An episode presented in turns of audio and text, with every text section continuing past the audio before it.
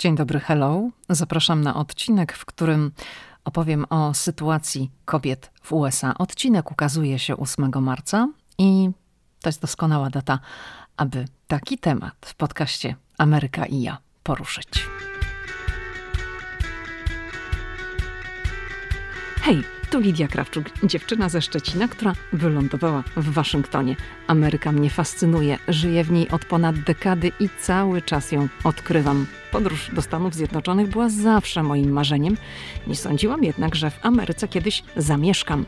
Jeśli ciebie, tak jak mnie, ciekawią Stany i chcesz wiedzieć o nich więcej, to jesteś we właściwym miejscu. Opowiadam tu o Ameryce, o życiu w Stanach i o tym wszystkim, co odkrywam podczas mojej amerykańskiej przygody. Zapraszam na podcast Ameryka i ja.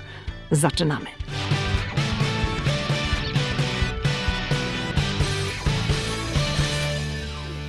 8 marca kojarzył mi się zawsze i kojarzy z goździkami, bo to były takie kwiatki komuny. Kto się urodził w tamtych czasach, jak ja to pamięta, już 8 marca. Panowie wręczali paniom gościki z okazji Dnia Kobiet. W kwiaciarniach był tłok.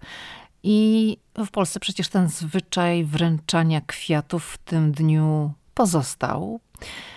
Ale charakter tego dnia, tego święta również w Polsce się zmienił. W USA dla odmiany najwięcej kwiatów sprzedaje się w walentynki. W USA tego nie widziałam, żeby ktoś wręczał kwiaty z okazji 8 marca. Nie ma takiego zwyczaju.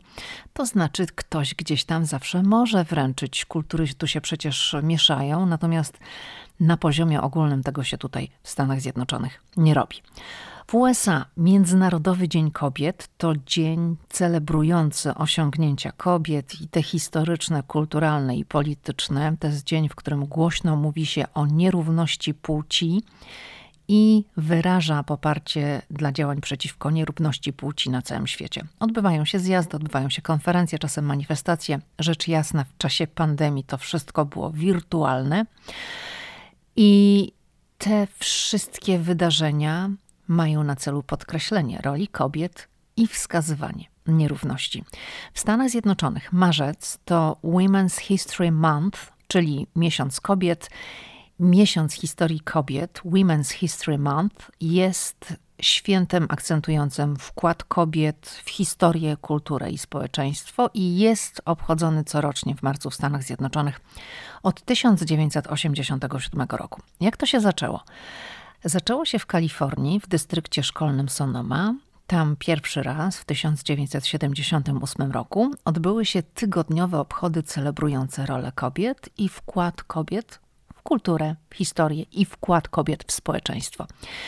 I to się zaczęło rozwijać w takim stopniu, że kilka lat później pomysł ten przykuł uwagę społeczności, okręgów szkolnych i organizacji w całych Stanach Zjednoczonych. I w 1980 roku prezydent Stanów Zjednoczonych Jimmy Carter wydał pierwszą proklamację prezydencką, ogłaszając tydzień, ten tydzień, kiedy przypada 8 marca, jako Narodowy Tydzień Historii Kobiet, czyli Women's History Month.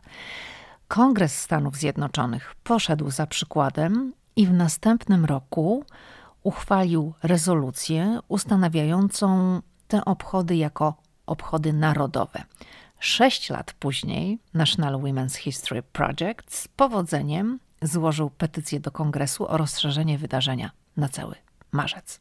I mamy właśnie marzec miesiącem kobiet. Zawsze w trakcie Women's History Month jest jakiś temat przewodni, wyznacza go The National Women's History Alliance, czyli taki krajowy sojusz historii kobiet, tak to można przetłumaczyć. I temat na ten rok, 2022, brzmi Women Providing Healing, Promoting Hope, czyli kobiety dające ukojenie, promujące nadzieję. Temat ten jest zarówno hołdem dla no, tej nieustannej pracy opiekunów i pracowników pierwszej linii w czasie trwania pandemii, no bo ciągle jeszcze nie zadeklarowano, nie odwołano, że tak powiem, pandemii, jaki jest też podkreśleniem tego, w jaki sposób kobiety ze wszystkich kultur zapewniały zarówno ukojenie, jak i nadzieję na przestrzeni dziejów. I teraz chciałabym opowiedzieć o pewnej inicjatywie w Waszyngtonie, która ma związek z marcem, który jest, tak jak wspominałam, miesiącem kobiet. Otóż w ogrodach Instytutu Smithsona to jest placówka kulturalno-naukowa. Dzięki niej mamy w Waszyngtonie bezpłatne muzea, o których tutaj mówię w podcaście, że jak się przyjeżdża do Waszyngtonu, to muzea są darmowe, większość z nich. I w ogrodach tej placówki, to muszę też od razu zaznaczyć, że trzeba tam koniecznie pójść. Oczywiście wstęp jest darmowy również do ogrodów. Ten ogród jest przepiękny i wiosną tam kwitną magnolie. Tam jest mnóstwo magnolii i to no, wygląda niesamowicie. To jest super miejsce dla takiego też wytchnienia, bo tam są ławeczki, można sobie posiedzieć, pospacerować. No i rozkoszować się tymi widokami, bo widoki są naprawdę wspaniałe. Magnolie, tam są ogrody, tam są też inne rośliny, także bardzo fajne miejsce, polecam. No i wracając właśnie w, do, do tego tematu wątku głównego, na terenie tego ogrodu pojawiło się właśnie przed 8 marca 120 naturalnej wielkości jasno-pomarańczowych posągów kobiet. Te posągi są wydrukowane w technologii 3D i one mają inspirować dziewczęta. Byłam, zaraz powiem dlaczego. Byłam oczywiście w ogrodach w ten weekend. Wspaniała inicjatywa, wspaniała sprawa. Ten pomysł jest po prostu świetny. Za każdym z tych 120 posągów ustawionych na, na terenie ogrodu kryje się prawdziwa postać. To jest prawdziwa kobieta, Amerykanka, która działa na polu nauki i technologii. I obok każdego z tych posągów jest tabliczka. Na tej tabliczce jest kilka zdań o bohaterce, ale również jest kod QR, który sobie można zeskanować i przeczytać więcej o każdej z tych kobiet. I projekt ma być inspiracją dla dziewcząt, by bardziej otworzyły się na kariery w takich dziedzinach jak nauka, technologia, inżynieria i matematyka. Dlaczego? Dlatego, że kobiety w USA stanowią tylko 27% zatrudnionych w tych wymienionych branżach. I stąd właśnie taki pomysł, świetny uważam. Możecie sobie zobaczyć te posągi u mnie na Instagramie. Zrobiłam rolkę, także wszystko jest pokazane, jest film. I jak ktoś chce sobie nie tylko wizualizować, ale to zobaczyć, to odsyłam na moje konto na Instagramie Ameryka i ja. I to oczywiście nie jest na stałe ta instalacja, ta ekspozycja. Te rzeźby stały przez cały weekend w ogrodach. Do 27 marca 2022 roku będą w wybranych muzeach i na terenie samego National Mall, a National Mall to jest teren parkowy serce Waszyngtonu, teren, który rozciąga się od Kapitolu aż po monument, a potem do Lincoln Memorial. Świetny spacer, można sobie zrobić kilka kilometrów, przejść i no, poddychać Waszyngtonem.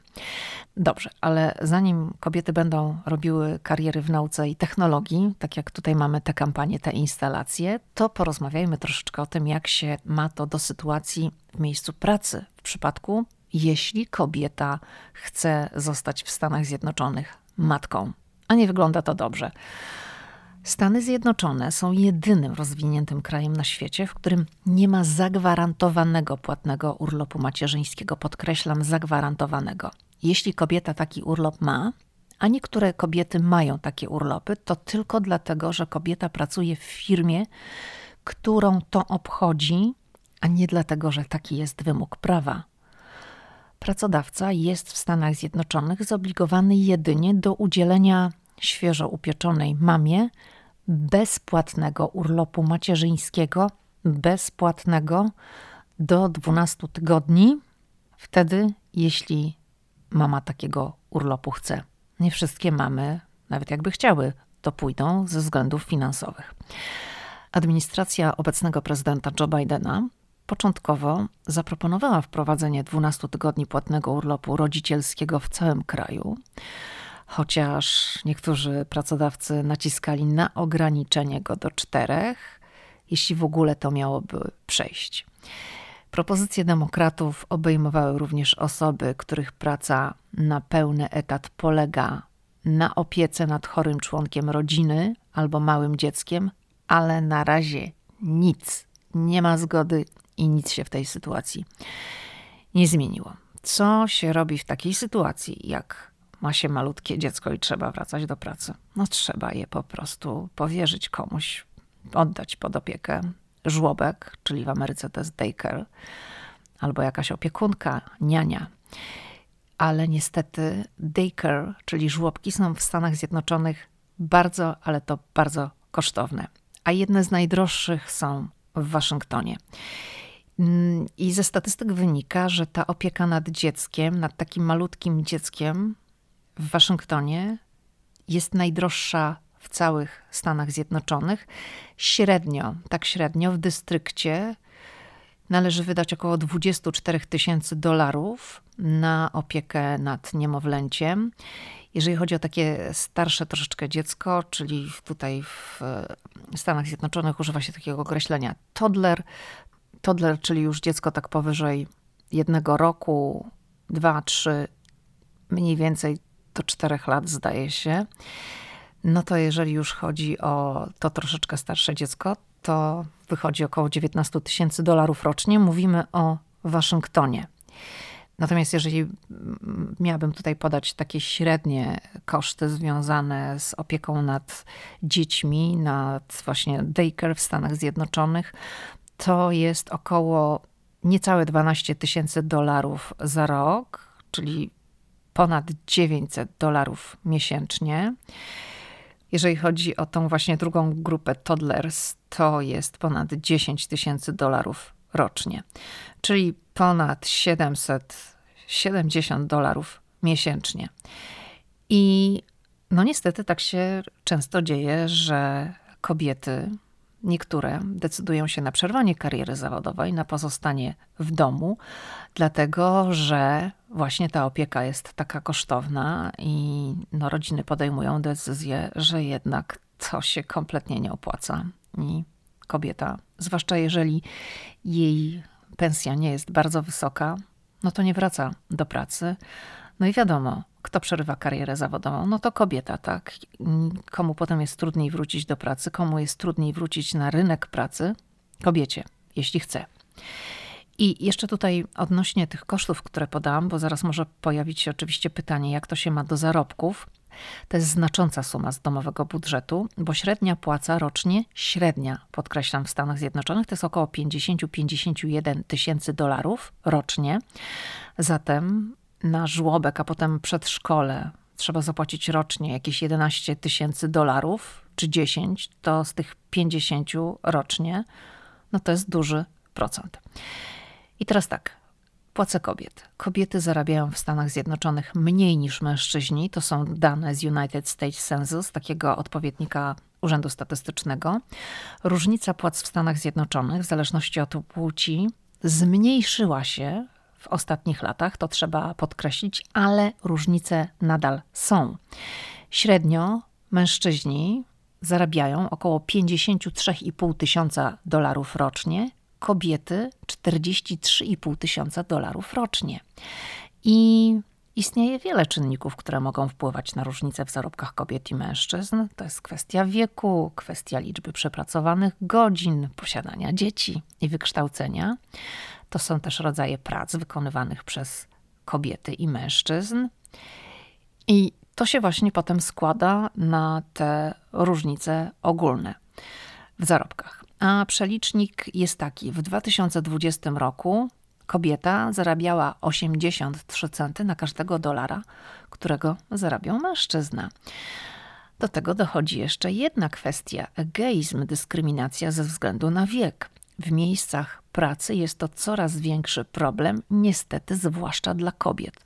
Mężczyźni też go doświadczają, ale z badań wynika, że kobiety bardziej. Według American Association of Retired Persons, trzech na pięciu starszych pracowników doświadczyło lub było świadkiem egoizmu w miejscu pracy. I badania wykazały, że podczas gdy zarówno mężczyźni, jak i kobiety spotykają się z egoizmem, kobiety mierzą się z nim wcześniej i z większą intensywnością. I tu jeszcze trzeba zaznaczyć jedną rzecz. Czarnoskóre kobiety, latynoski, mają jeszcze gorzej, jeśli chodzi o różnicę w wynagrodzeniu, czyli krótko mówiąc, zarabiają mniej. Czarnoskóre kobiety muszą pracować 19 miesięcy, aby zarobić to, co biali mężczyźni zarabiają w ciągu roku. i obecne dane wskazują, że zarabiają 64 centy na każdego dolara, którego zarabia biały mężczyzna. I to mi się też nasunął tak przy okazji taki przykład. Wynagrodzenie dla pierwszej damy Stanów Zjednoczonych zero. Pierwsza dama Stanów Zjednoczonych nie otrzymuje wynagrodzenia, nie ma tak naprawdę oficjalnie zdefiniowanej roli, ale odgrywa bardzo dużą rolę w życiu politycznym Stanów Zjednoczonych. Ten tytuł i miejsce, w jakim znajduje się potem, jaki mąż wygrywa wybory, daje jej możliwość budowania olbrzymiej platformy wokół siebie i wykorzystywania jej do wielu, przede wszystkim społecznych celów, no bo innych nie wypada, tak? Nie robi żadnych biznesów, także ma bardzo dużo obowiązków, ale za darmo. Ona nie otrzymuje, pierwsza dama, wynagrodzenia, ma swoje biuro, budżet federalny, ma środki na utrzymanie swojego zespołu, czyli może zapłacić ludziom, ale nie może zapłacić sobie. No na szczęście, jak już przestanie być pierwszą damą, to może wydać wspomnienia. One, już mówiłam to w podcaście, sprzedają się o wiele lepiej niż wspomnienia byłych prezydentów, także tutaj pierwsza dama zarabia jakieś pieniądze po prostu. Być kobietą, zwłaszcza na świeczniku, jest trudno, bo nie ukrywajmy, kobiety nadal są oceniane przez pryzmat wyglądu i zaciekle walczyła z tym Hillary Clinton i myślę, że dużo zmieniła w tej kwestii. Taki przykład mi się nasuwa. To się zdarzyło w 2010 roku. Hillary Clinton była wówczas sekretarzem stanu w administracji Baracka Obamy i przebywała z wizytą w Kirgistanie. Zorganizowano tam z nią spotkanie dla młodzieży, dla młodych profesjonalistów, no i zadawano tam różne pytania. Była, była moderatorka i zadała takie pytanie: Jakich projektantów pani preferuje? A Hillary Clinton odparła: Jakich projektantów ubrań? I moderatorka mówi, że tak. A Hillary Clinton wtedy odpowiedziała: Czy zadałaby pani takie pytanie kiedykolwiek mężczyźnie. No i się zaśmiała. Na sali rozległ się aplauz, a moderatorka odpowiedziała: Prawdopodobnie nie, prawdopodobnie nie. I to było w USA bardzo cytowane, rozdmuchane w słusznej sprawie, ponieważ Hillary Clinton zwracała uwagę na seksizm latami, sama go doświadczała i wielokrotnie także w mediach amerykańskich zwracała na to uwagę, że właśnie kobiety postrzega się również w polityce przez pryzmat strojów i ubrań. Michelle Obama skarżyła się, pamiętam, oglądałam z nią taki wywiad kiedyś, że zawsze musi wcześniej wstać, dużo wcześniej wstać, jak są na przykład, jak mają z Barackiem Obamą jakieś oficjalne wizyty, na przykład wyjazdy zagraniczne. To było właśnie zwłaszcza wówczas uciążliwe, dlatego że harmonogram jest napięty, jest bardzo dużo zajęć a kwestie związane z wyglądem, czyli wymóg fryzury, makijażu, wymagały od niej tego, że musiała o wiele wcześniej wstawać. I no, mówiła otwarcie, że zazdrości Barackowi Obamie, że on tego wszystkiego nie musi robić, a ona jako kobieta musi. Musi dobrze wyglądać, mieć odpowiednie stroje, odpowiednią fryzurę i przygotowany makijaż. I przy tej okazji, ponieważ rozmawiamy o kobietach, to chciałabym wspomnieć o Madeleine Albright, byłej sekretarz stanu z czasów administracji Billa Clintona i to warto zaznaczyć pierwszej kobiecie na tym stanowisku w historii Stanów Zjednoczonych. Dlaczego o niej chcę wspomnieć? Dlatego, że ona wykorzystywała to, iż jest kobietą w spotkaniach na najwyższych szczytach władzy w bardzo nietypowy sposób. Pewnie część słuchaczy o tym słyszała. Otóż komunikowała się za pomocą swoich broszek. I czy broszka przypinana do marynarki może być swojego rodzaju oświadczeniem, komentarzem, czy może być jakimś komunikatem? Może. I była sekretarz stanu. Pani Albright uczyniła z broszek właśnie swój znak firmowy. Po jakimś czasie przywódcy, z którymi się spotykała, wiedzieli już, że to, co przypina sobie do garsonki szefowa amerykańskiej dyplomacji, coś znaczy. No i zaraz na przykład po wybuchu wojny w Zatoce Perskiej Saddam Hussein nazwał Madeleine Albright wężem. W odpowiedzi szefowa dyplomacji podczas kolejnej wizyty w Iraku przypięła do garsonki sobie złotego węża. Kolekcja broszek pani Albright jest imponująca. Ja widziałam tę kolekcję kilka lat temu, ponieważ w Waszyngtonie była wystawa broszek Madeleine Albright i one były prezentowane wówczas w Instytucie Smithsona w Waszyngtonie. To właśnie w tym samym miejscu, o którym opowiadałam kilka chwil wcześniej, tam gdzie teraz w ogrodach były eksponowane, są eksponowane statuetki, statuły kobiet, które są liderkami w dziedzinach technologii i nauki. To jest na zewnątrz, a wewnątrz budynku była właśnie ta wystawa i tam zgromadzono wtedy ponad 200 broszek należących do byłej sekretarz stanu, pani Albright. To były różne broszki. Tam była na przykład taka broszka w kształcie ust, takie czerwono-krwiste usta. Były jakieś tam trzy małpki ze śmiesznymi minami. Była taka przerażająca broszka pająk, pająk wielkości pięści. No broszki stały się takim znakiem firmowym i swojego rodzaju osobistym komentarzem wyrażanym za, za pomocą biżuterii. Kiedy Madeleine Albright miała dobry dzień, na jej strojach widniały jakieś kwiatki albo baloniki, no jak była w nie najlepszym humorze, to przypinała sobie pająka czy tam jakiegoś robaka. Na spotkanie z Yasirem Arafatem sekretarz stanu wybrała wielką broszkę pszczołę, żeby go urządlić. Potem tak wyjaśniła. Z kolei na spotkanie z Nelsonem Mandelą wybrała taką zabawną biało-czarną broszkę, zebrę, która była wielkości telefonu komórkowego, dlatego przypięła ją na ramieniu. I skąd była ta wystawa wtedy w Waszyngtonie? Otóż w tamtym okresie w USA ukazała się książka byłej sekretarz USA zatytułowana Read My Pins, czyli no, czytaj z moich broszek, kolekcja Madeleine Albright. Książka to była taka książka, jest książka ze zdjęciami wszystkich broszek i z opisami. No i właśnie ten swój zbiór pani Albright nazwała dyplomatycznym arsenałem. I kończąc jeszcze ten wątek, to chciałam dodać, że ulubiona broszka pani Albright no nie ma nic wspólnego z polityką. To jest takie serduszko, troszeczkę pokraczne, pokraczne, bo wykonane przez pięcioletnią wówczas na dziś już wiadomo dorosłą córkę tej wpływowej Amerykanki i Madeleine Albright zawsze przypina tę broszkę w dniu zakochanych. No to taki zwyczaj, taki symbol. A, i jeszcze właśnie nawiązując do Hillary Clinton i jej tego manifestu za pomocą stroju. Po przegraniu wyborów w 2016 roku, kiedy musiała wygłosić mowę, podczas której potwierdzała przegraną i uznanie zwycięstwa Donalda Trumpa. No, przypomnę, nie zrobiła tego tej samej nocy, jak to jest w zwyczaju, tylko dopiero następnego dnia. Wówczas Hillary Clinton wystąpiła w czarnym garniturze, którego klapy były fioletowe. Taki sam kolor miała bluzka pod szyję. To on, te klapy i ta bluzka były takiego, zrobione z tego samego materiału. To był prawdopodobnie jedwab, no, trochę wyglądało jak satyn, ale, ale podejrzewam, że to był jedwab, tak to wyglądało. Bill Clinton miał też fioletowy krawat. I od razu tutaj w Stanach posypały się takie domysły, takie komentarze, że ten strój to jest na znak żałoby. Ale, ale potem zaczęto pisać, iż połączenie czerwieni z granatem daje fiolet, czyli to jest taki znak nawoływanie do jedności demokraci i republikanie razem. I sama Hillary Clinton odniosła się do wyboru tego stroju po jakimś czasie i mówiła właśnie, że ubrali się z Billem na fioletowo, że to był ukłon w stronę dwupartyjności, czyli ten niebieski i czerwony zmieszany daje fiolet. Czy tak było rzeczywiście?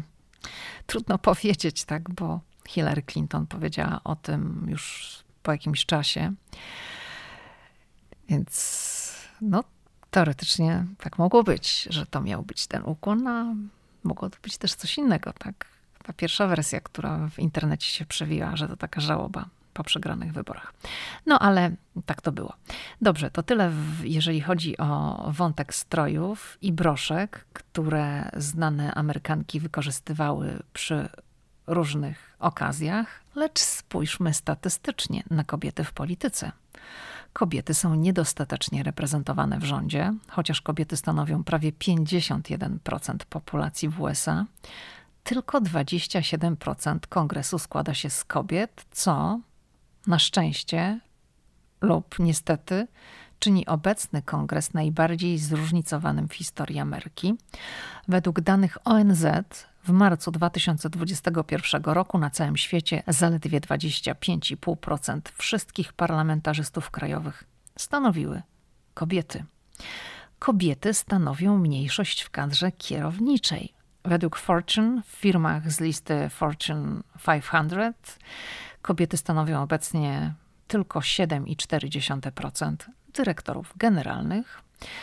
Badania wykazały również, że kobiety, prezeski firm z listy Fortune 500 mają znacznie krótsze kadencje niż prezesi płci męskiej.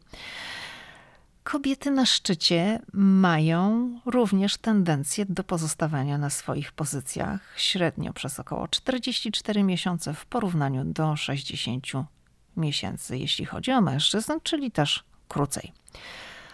Kobiety stanowią również mniejszość w mediach. Hm.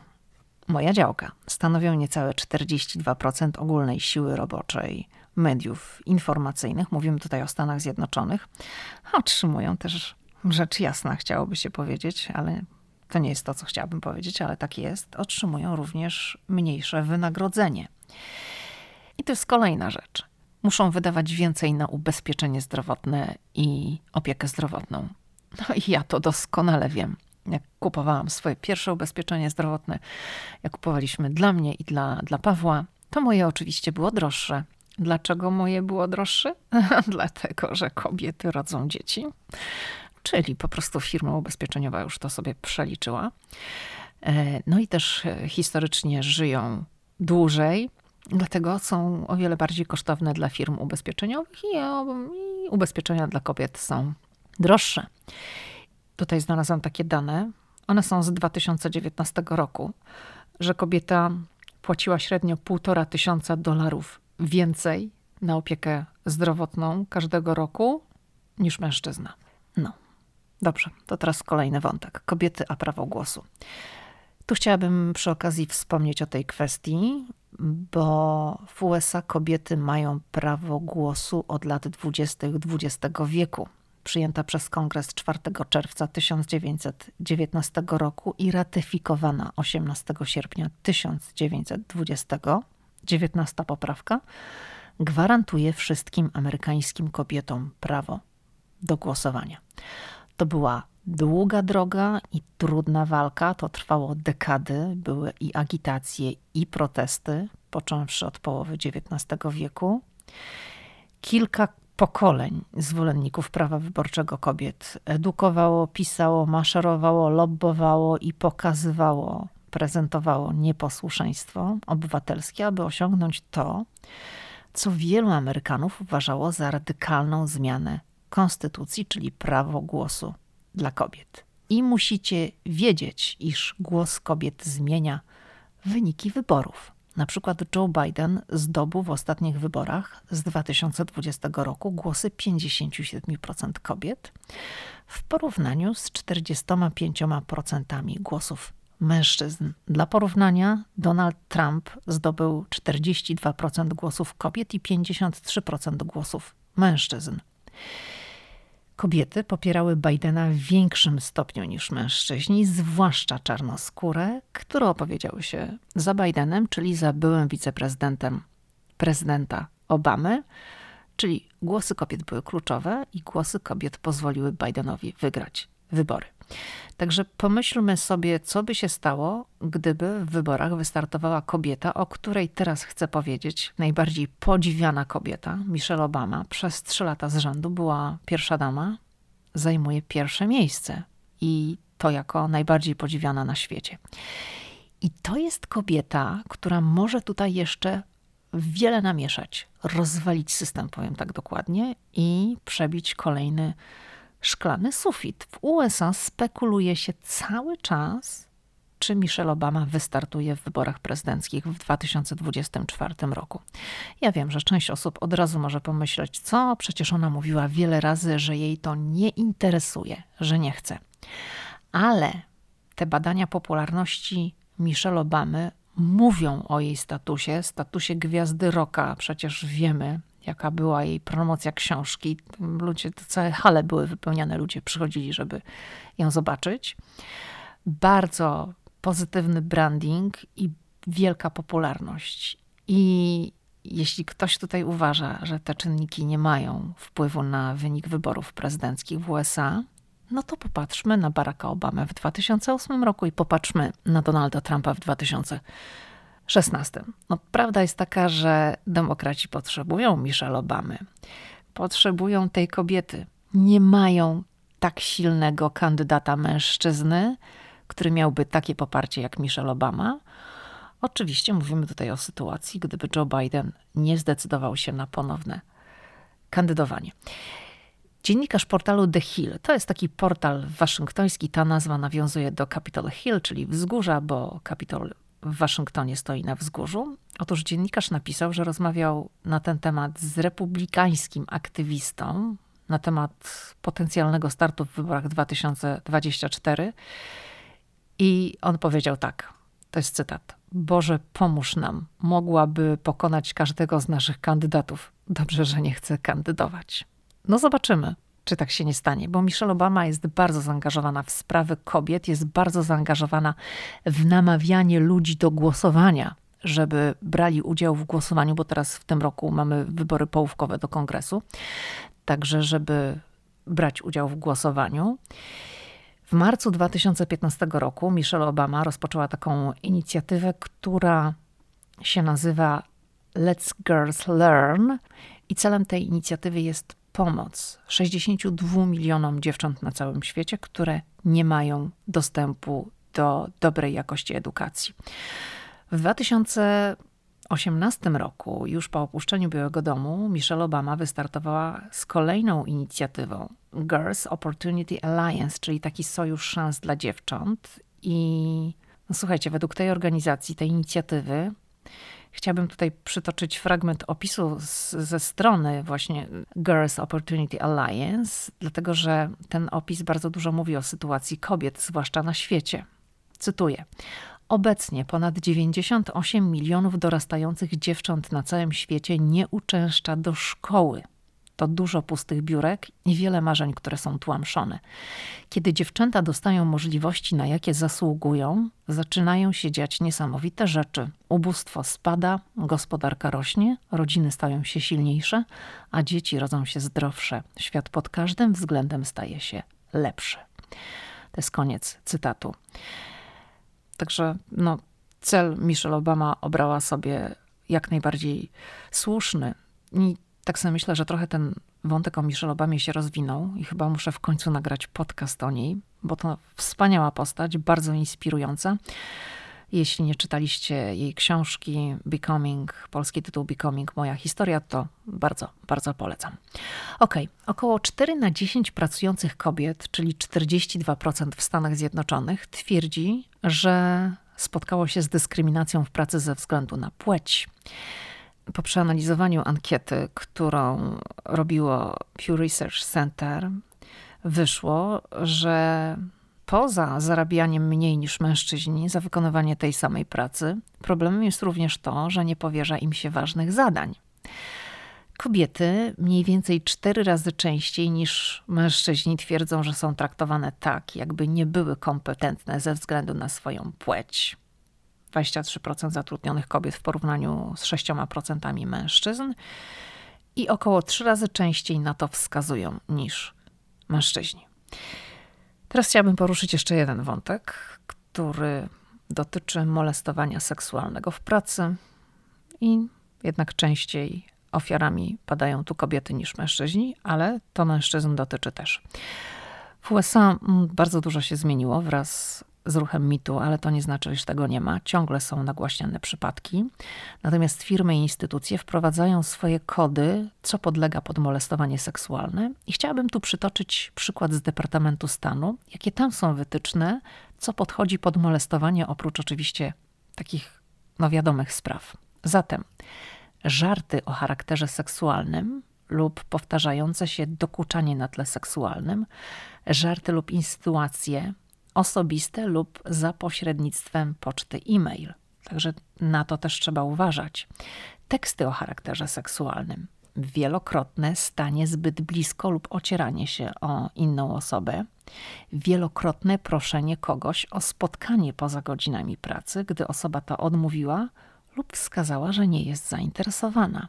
Dawanie prezentów lub pozostawianie, no, nie wiem, gdzieś komuś na biurku położył jakiś prezent, który ma podtekst seksualny.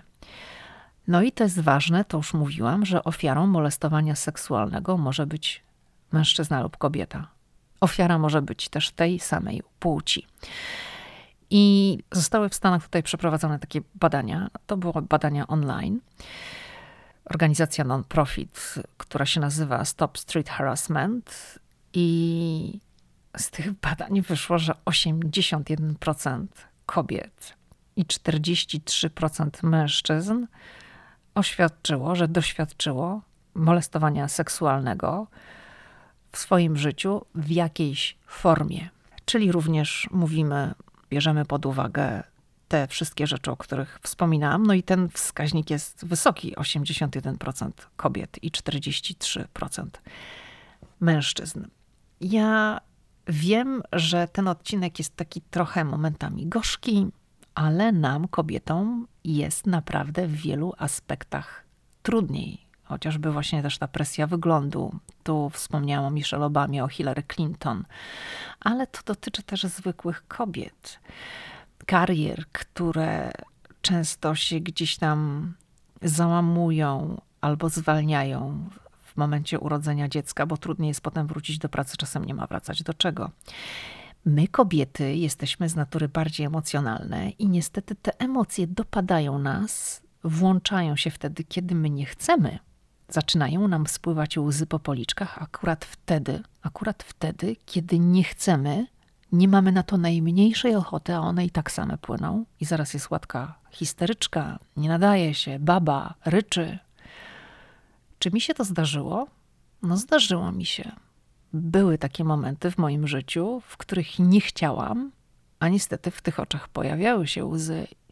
Byłam na siebie zła, byłam wściekła, bo akurat w tym momencie w ogóle nie chciałam pokazywać emocji, no ale czasem, czasem to jest poza nami, po prostu się nie da. A im bardziej nie chcesz, to no, te cholerne łzy jeszcze bardziej napływają. A niech to. Dobra, dziewczyny, Panie, życzę Wam w dniu premiery tego podcastu 8 marca. Nie życzę Wam kwiatków, czekoladek. Kiedyś te szczeraj stopy były. Ciekawe, czy ktoś pamięta. Ja pamiętam, że były takie zwyczaje, że się dawało stopy. To znaczy tak, kwiatki i czekoladki są ok. Jak tam się pojawią dzisiaj, to przecież nie ma co narzekać, prawda? No, kwiatek zawsze jest przyjemny. Czekoladki czemu nie? Lecz życzę Wam, życzę nam przede wszystkim wspierających mężczyzn. Jest tu takich wielu, ale no, potrzebujemy więcej. To wszystko na dziś. Słyszymy się w kolejny wtorek.